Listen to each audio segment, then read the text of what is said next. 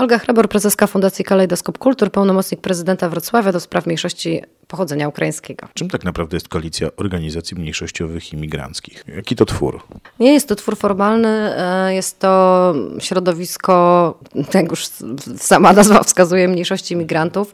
Pomysł na powstanie takiej koalicji zrodził się dwa lata temu. E, chodziło o to, żeby połączyć e, te możliwości, ten potencjał, które z jednej strony mają mniejszości narodowe, autochtoniczne, zamieszkujące Polskę, które mają dość duże już organizacje i pewien potencjał też infrastrukturalny, e, z możliwościami migrantów, którzy mają bardzo często chęci, inicjatywy i pomysły, młodych liderów, co też jest ważne, e, nie, nie oceniając, ale jednak e, młodszym chce się trochę więcej i żeby te instytucje, pomimo tego, że mają mm, inne potrzeby, inne priorytety, poszukały jakiejś przestrzeni, w której mogą skorzystać wzajemnie ze swoich potencjałów. Jest to oczywiście troszeczkę stereotyp, ale ten stereotyp nam się potwierdził w, w diagnozie, którą robiliśmy też w ramach e, koalicji, e, o tym, że zupełnie inne przestrzenie działalności znajdują dla siebie organizacje migranckie, a inne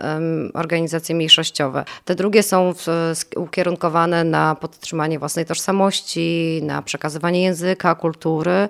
Natomiast organizacje migranckie skupiają się na takiej konsolidacji, na wsparciu e, nowo przybyłych, co nie zmienia faktu, że tutaj nagle znajduje się czynnik wspólny, to znaczy ukraińscy starzy mogą pomagać tym nowo przybyłym e, i podobnie dotyczy to innych mniejszości, bo chciałam podkreślić, że ta koalicja nie dotyczyła tylko mniejszości ukraińskiej, ona jest teraz najbardziej widoczna i jakby w związku z tą pełnowymiarową agresją, która odbyła się e, w lutym e, i ciągle trwa, jest e, to wsparcie w koalicji najbardziej widoczne, ale, ale tutaj nie, nie skupialiśmy się tylko na Ukraińcach. Takim momentem próby i zjednoczenia dla koalicji no, był ten moment y, kryzysu choć czego. M może nie, nie tak, że moment z, zjednoczenia, tylko to była próba dla koalicji, czy ona stanie na wysokości zadania. I stanęła. I stanęła. W szczególności było to widoczne przy tych takich krytycznych momentach wsparcia dla uchodźców, którzy nie są mm, pochodzenia e, ukraińskiego. Pewnie sam wiesz, e,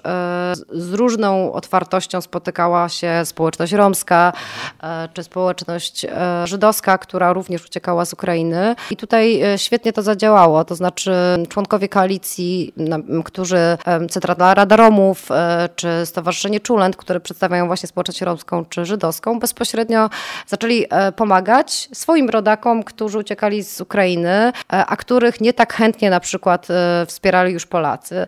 E, poza tym jakby ta wymiana informacji w kontekście potrzeb wolontaryjnych, humanitarnych okazała się kluczowa. To znaczy ta, że ta sieć była już wcześniej uruchomiona i że to środowisko cały czas ze sobą współpracowało, było bardzo ważne.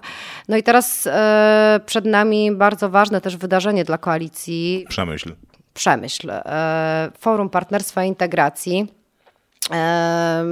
Ironio, to ta nazwa wcale nie, nie jest wymyślona pod kątem e, tego, co się wydarzyło. E, ono od początku było planowane jako forum e, integracji.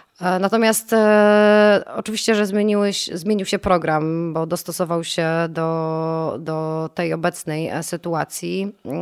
Wszystkie organizacje, bo tak naprawdę głównie organizacje pozarządowe będą gośćmi tego forum, również liderzy, którzy nie są zrzeszeni, e, również samorządowcy, którzy działają na rzecz e, integracji e, cudzoziemców, ale punkty programu są głównie dedykowane właśnie liderom organizacji pozarządowych, którzy spotkali się z czymś, czego wcześniej nie doświadczali nigdy w takim wymiarze. Przede wszystkim właściwie mm, każda z organizacji, ale teraz będę przede wszystkim mówić o tych głównych czterech członkach koalicji, jak Kalejdoskop Kultur, e, Fundacja Nasz Wybór z Warszawy, e, Ukraiński Dom w Przemyślu, to jest Związek Ukraińców w Polsce, ale oddział przemyski oraz Fundacja Zustrzyc z Krakowa, stały się takim punktem, e, takim hubem.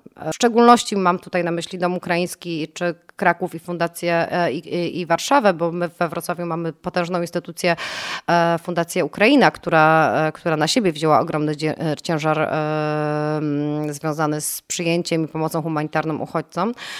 Natomiast te organizacje diametralnie się rozrosły. Z organizacji, które miały wcześniej jednego, dwóch pracowników merytorycznych do ogromnych podmiotów zatrudniających po 30 osób. E, to oczywiście bardzo dobrze, że zaczynają się znajdować pieniądze na to, żeby zatrudniać ludzi w organizacjach pozarządowych, ale to też jest dla takich osób ogromne wyzwanie. Coś, co wcześniej było pewną społeczną akcją zrywu, e, wzajemnej pomocy, nagle staje się codzienną pracą. E, trzeba posiąść nowe Mm, umiejętności związane z zarządzaniem zespołem, z delegowaniem e, e, zadań, e, więc to będzie też przedmiotem naszej dyskusji, jak rozwijać jak taką logikę wzrostu takich mm, organizacji działających na rzecz migrantów i uchodźców utrzymać. Oprócz tego będzie też część taka wytchnieniowa. Wszyscy aktywiści działają trochę na takim speedzie, bardzo mocno się angażują, e, to też bardzo szybko wypala. A mm, kluczowe jest, żeby utrzymać tą sprawność i moc e, na długo, a nie tylko, mm, nie tylko aż w, w momencie kryzysu. E, więc, więc na pewno też i będzie moment na to, żeby porozmawiać o tym, jak dbać o siebie i jak, mm, jak skutecznie pomagać, a żeby jednocześnie przy okazji nie utracić e, samego siebie.